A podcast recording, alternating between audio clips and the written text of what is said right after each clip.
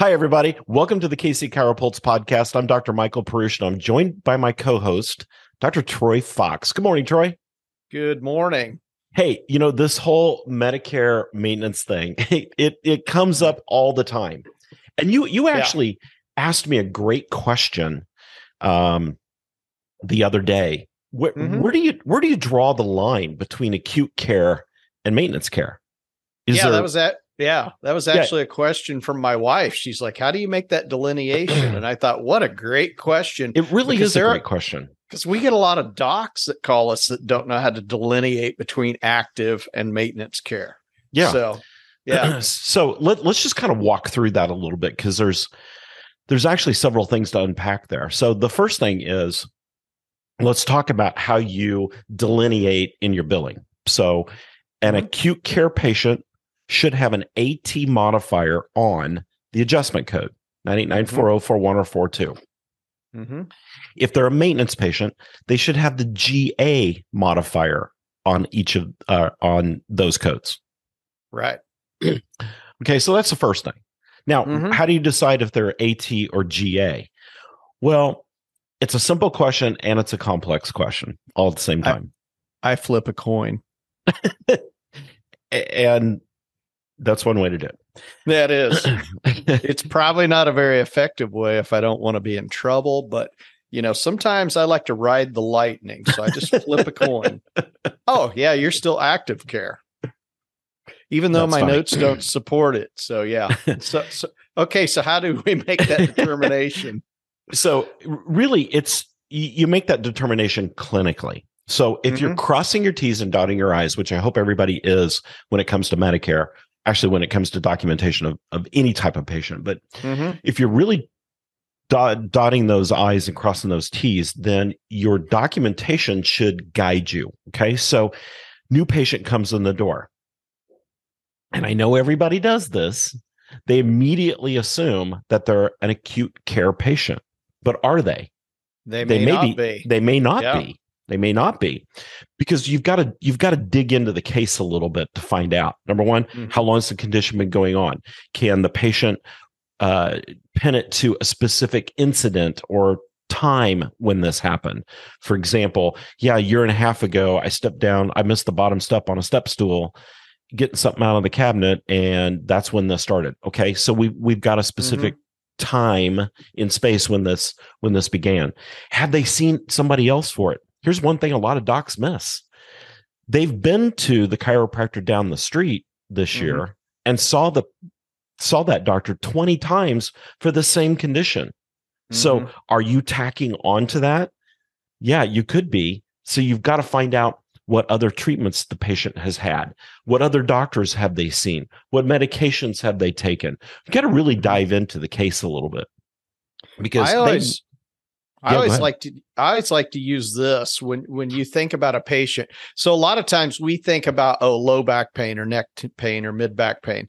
I could go to something like maybe a drop foot and go okay, would that be something that I might be able to functionally improve? Well, maybe if there's a lumbar problem there, let's use a different one. I'm blind in one eye. Can you functionally improve my blindness in one eye? I, there's maybe a one in a million chance that there's something going on in my spine that maybe you could, but realistic chances of my blindness, especially since it got poked out with the stick and there's no eye there. Okay, let's go even deeper. I got my eye poked out with the stick, and I come to you and I say, Can you functionally improve me? If you can, I'd like to be on active Medicare. Am I an active Medicare patient or no? Is anything you're going to do for me if you rub some cream around my eye, is that prophylactic?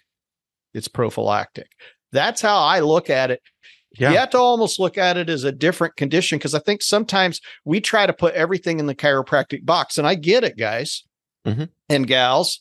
There are times that we do some really, really cool stuff. And sometimes we get unexpected, really cool outcomes with patients. Mm-hmm. Hey, my acid reflux went away. Hey, I, I use I've been I've been dizzy for years, you know, and I always want to say, are, are, you sure it wasn't ditzy or is it di- dizzy? Mm-hmm. But I hey, either way, comment. I'm glad you got better. But you know, there there are things that we help, but there are also sometimes that we have to look at this from a functional improvement standpoint. So I like to use that extreme example because you know, we look at patients when they come through the door, and sometimes, like you said, and I like this, we cut it off right when they walk in the door. We don't even look at past history and the chiropractor that saw them down the street X number of times. Yeah. And you you've got to look at that. So you, uh, you, you have to. And you need to request those records too. Yeah. And I know sometimes we get a little little leery about requesting the records from the doctor down the street. You need to request mm-hmm. those records, period. End mm-hmm. of story. Mm-hmm. Yeah. because you need to see what what happened up to this point. So yeah. I'm, I'm going to back up here for just a second because you just took sure. a 50 pound sledgehammer and crushed the the nail when mm-hmm. you said functional improvement. Mm-hmm. Okay, so here's the other thing we have to know Medicare does not look at us as pain management. They look at us as functional improvement doctors. What? What? Right? Right? I, I I'm an chiropractor. What what are you talking about? I had to do functional improvement. They look at me. That's oh what the, gosh. That's what chiropractic care is designed for in the Medicare system is for mm-hmm. functional improvement. So we need to be focusing in on function. Okay patient has pain. All right. That's part of your notes. It's part of your record keeping. It gives an indication of the severity of the problem potentially right. or the relationship to onset, maybe. But more importantly, how is the patient affected by this condition? Okay. So, how do we find that? It's really simple, you guys. It's, I almost don't even want to say it. It's so simple. Mm-hmm. All right. I'm going to tell you. This is my nugget for the day. Me. Outcome assessment questionnaires. Now, yeah. half of you listening to this just fell out of your chair or about wrecked the car because right. no patient likes filling those out. And staff just cringes when they have to hand it to a patient because every patient complains, Oh gosh, I got to fill this thing out. This thing, I don't know how to answer this. This is, I'm telling you, those outcome assessment questionnaires should be the gold standard right. when it comes to function. Okay. And do us do us a favor when you do those outcome assessments, make sure that you have a modified outcome assessment for your Medicare patients because they have a different set of ADLs than I do at 28 years old. You know. Oh, wait a minute. So yeah. 28. How about that? Well, okay, I'm a little older than 28, but even at even at 29 yeah. There you so, go that's closer. but but as as i was looking through uh, i was actually looking through some of my outcome assessments yesterday because every mm-hmm. once in a while i like to go through as i start to get a little bit older and i know i look like i'm in my 20s still but as i start to get a little bit older I go through those outcome assessments now I resemble more of those statements, but I was going through it to make sure that everything was there. Is there anything else that I could add that would help me really know where a patient is at? So I like to use a modified outcome assessment mm-hmm. that really talks about those ADLs that those folks that are of Medicare age. That's the one I give somebody that's Medicare age. And yep. so make sure that you make sure that you find an outcome assessment that actually is age appropriate. That mimics. Yep, I agree. Exactly.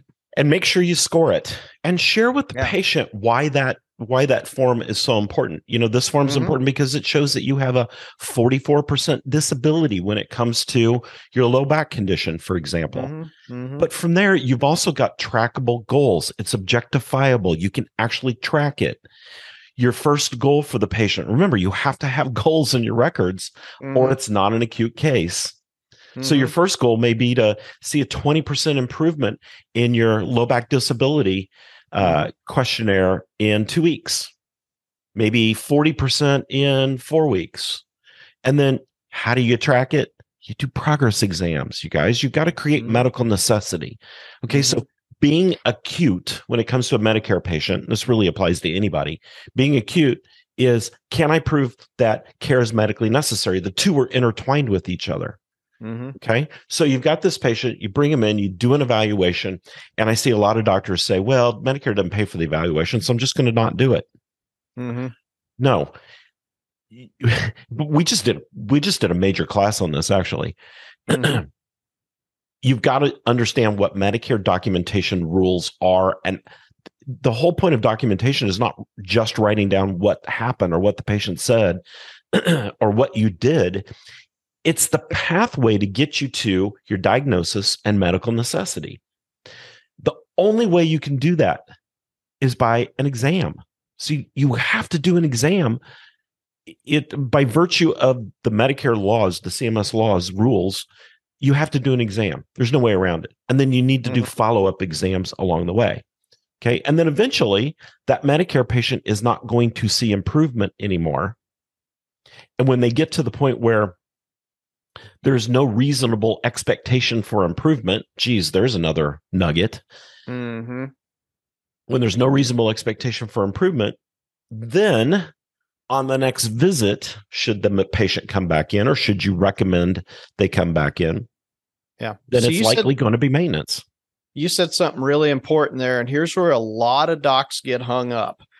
They go back to we already talked about this. You are considered a functional expert, not a not a hey, when are when am I out of pain doctor, right? Mm-hmm. Even though unfortunately a lot of us function that way in practice and we go how you feeling today oh i'm feeling pretty good today i don't have any pain haven't had any pain for the last three days but they're still walking with a limp mm-hmm. but they don't have any pain and you go oh okay and they go and they and a lot of times if we allow a patient at that point when they're out of pain what do they say well i think i'll just see you here in a couple of weeks or i'll see you in a month or i'll call you when i hurt again so they they basically self-release themselves because we're not directing care because we don't have any kind of roadmap to success for that right. patient.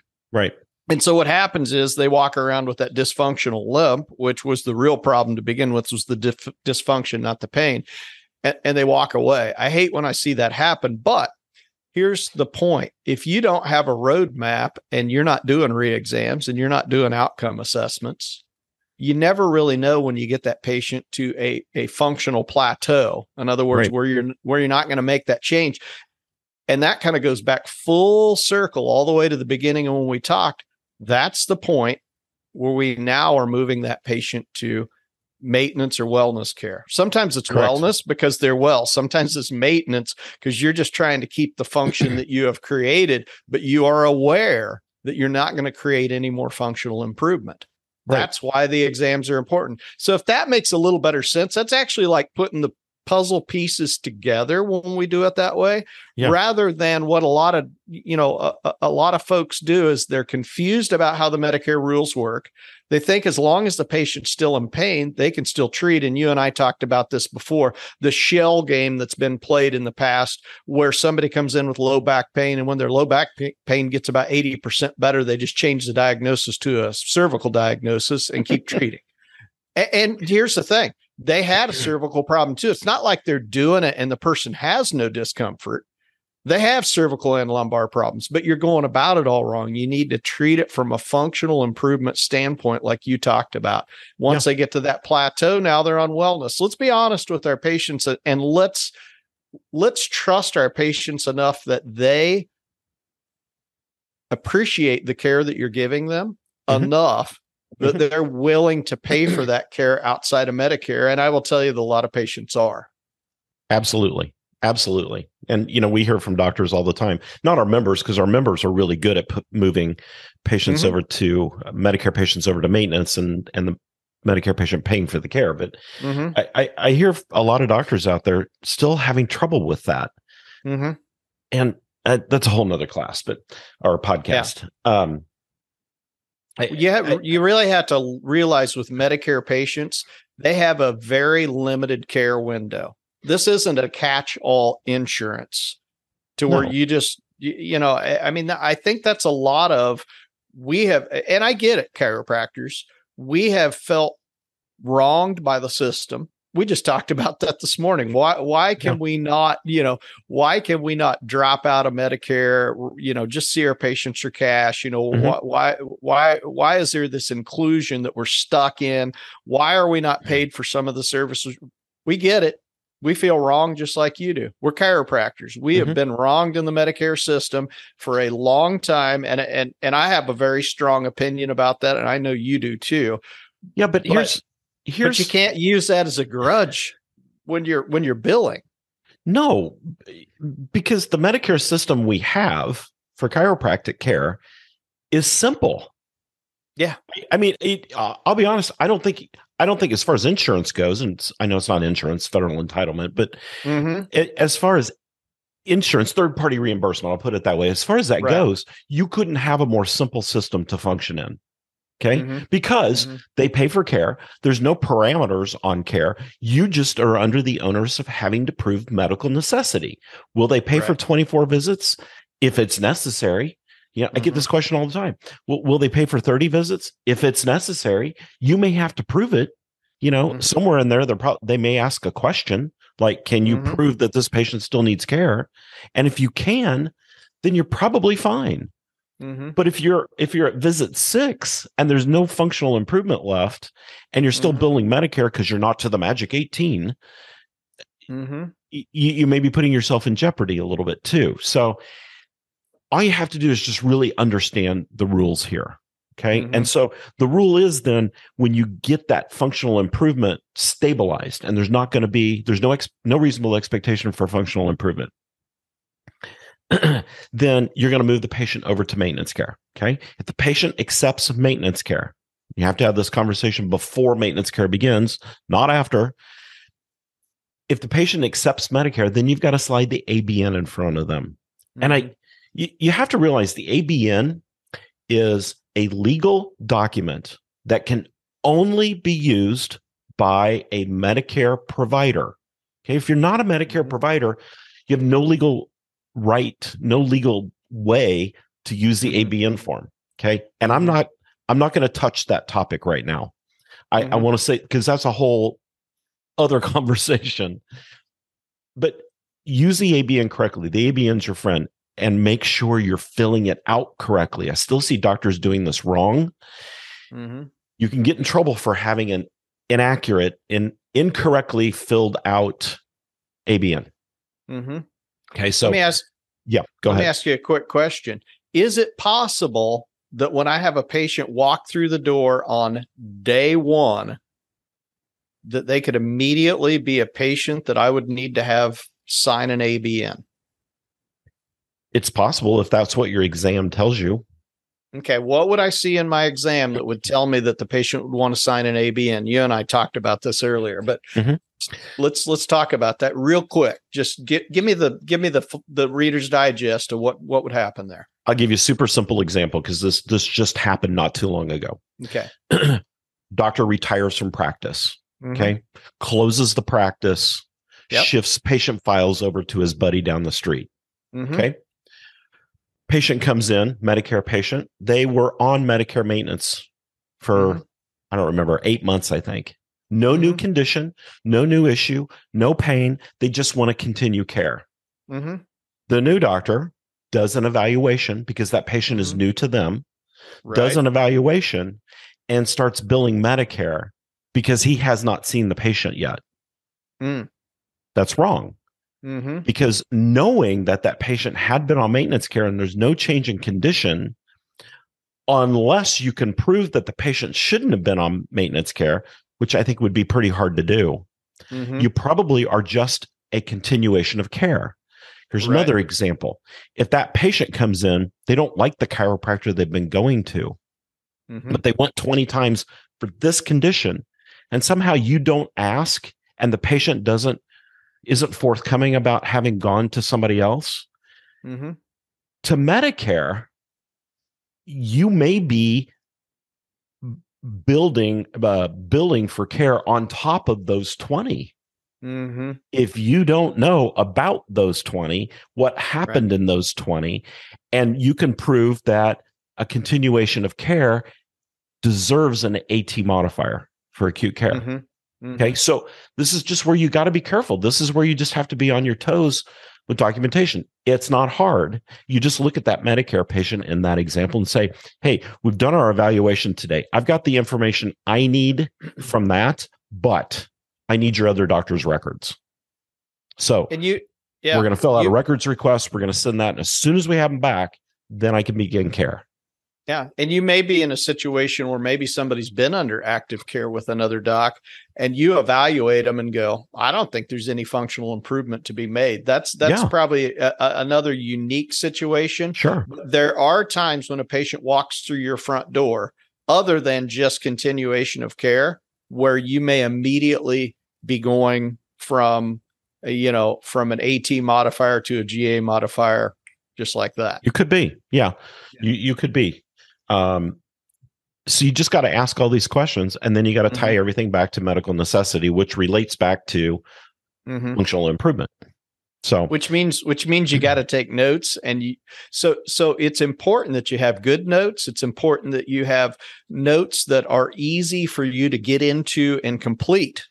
Mm-hmm. If that makes that that should make sense because the harder it is, the more we are inclined to do less than an adequate job, even though we may know a ton about that patient and what's going on with them. Mm-hmm. We don't we don't get it documented. And if we don't get it documented, it didn't happen, right? Right. Yeah. That's and that's yeah, no unfortunately, if yeah. it's not written down, it didn't happen. Yep. Um and and I hear a lot of docs say, "Ah, oh, you know, it's so hard to document a, a, Medicare patient." No, it's not. It really mm-hmm. isn't. And honestly, you should be documenting all your patients that way. Yeah. You know, you, you should have a very thorough exam, very thorough history. But you know, go and read and, and if you're one of our members listening to this, go watch the the new Medicare class that we just did on on Medicare documentation and what mm-hmm. CMS's rules actually are. Yeah. We break it all down very, very sim very sim simplistically in a there simple manner. in a simple manner. Well, here's the problem. Mo and I've and I will say that I've been guilty of this until I had to start working with clients and I had to teach other people. There were times where I was like, I don't know and I don't really want to know. Now that's not a good way to be. Trust me. Learn from me. Now you would always ask me to handle that conversation. Yeah. I didn't get in trouble for anything, but I'm like, I I would sometimes at points in my practice bury my head in the sand and put my hands over my ears. You know, see no evil, hear no evil, speak no evil kind of thing. The problem is is we can't do that. Right. Medicare doesn't care that you stuck your head in the sand and put your hand over your nope. ears. Nope. You couldn't see, you couldn't hear. I didn't know. Now, if you work just a little bit at doing the right thing, you'll actually find out that your note system will improve. You have mm-hmm. a much better system, like like Dr. Perush said. If you do this with all your patients, that functional improvement is awesome. And it's a really great way for your patients to see where they're at as well. You can go, right. you were at point E, A, now you're at point B, or you're at point B, and we need to go farther, you can actually look and see. And functional improvement, I think, as a chiropractor, is way more important than did I get you out of pain? Sure, yeah. I want you to be pain free, but I want you to be functional because the problem is if I just get you pain free, 30 years from now, you're still going to have that lumbar spine problem. You're going to have all kinds of DJD. Maybe, maybe there's no disc space left. But if I get you functional and I keep you there, is there a better chance that maybe you'll retain that disc space and that function and you won't go through as much arthritic change? I think that's a fair argument. And that's why people will stay in in maintenance yeah. care. When you yeah. tie it to pain, there's no emotional connection to pain. Mm-hmm. It's just it's either on or it's off. Right. But when you talk about function, you're talking mm-hmm. about restoring patients' lives. Yes. Oh my gosh, Dr. Fox, I can get down on the floor and play with my grandkids now. Mm-hmm. Thank you. When you restore people's lives, when you bring back function, th- this is the great thing in my mind about what we get to do is we help people get back to the things they love to do and then we mm-hmm. help them stay there. So, yeah. If if you've pulled some stuff out of this podcast today and you're thinking, "Oh my gosh, my my my notes are terrible. I'm not doing it right or whatever."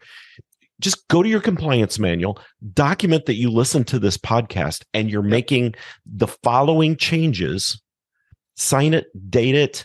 And if you get audited, I'm not going to tell you this is going to keep the auditors completely off of you, but it does give you fodder to say, look, I'm trying. I'm trying mm-hmm. to do the right thing. I didn't go back and alter my notes. I documented that I watched a class and I got some new information that I think mm-hmm. is going to help my documentation better. They're going to smile at that. The auditors are going to smile at that. I'm not going to tell you it's going to keep you out of trouble, but it's going to make the audit process maybe a little bit smoother. At least we hope. So, so what if I don't have a compliance manual? there's podcast number three that came out of this. Maybe we'll dive into that next time. Oh yeah. So all right, everybody. I think we beat the uh the Medicare maintenance rabbit to uh to uh to a death here. Pulp. So yeah, bloody yeah, bloody pulp. So, um, and hey, if if you haven't already done this, go to katzconsultants.com, see what we're doing to help clients out there have better practices, more profitable practices, and most of all, your own life back. And yeah. make sure to download our PDF. It's on how to boost your annual practice revenue by $130,000 or more in five simple steps. And I'm telling you, these five simple things are so incredibly simple you'll be like, how come I wasn't already doing this? So, Dr. Fox, thanks for joining us today. Thanks out everybody out there listening to the KC Chiropulse podcast brought to you by Cats Consultants. We'll see you all next time.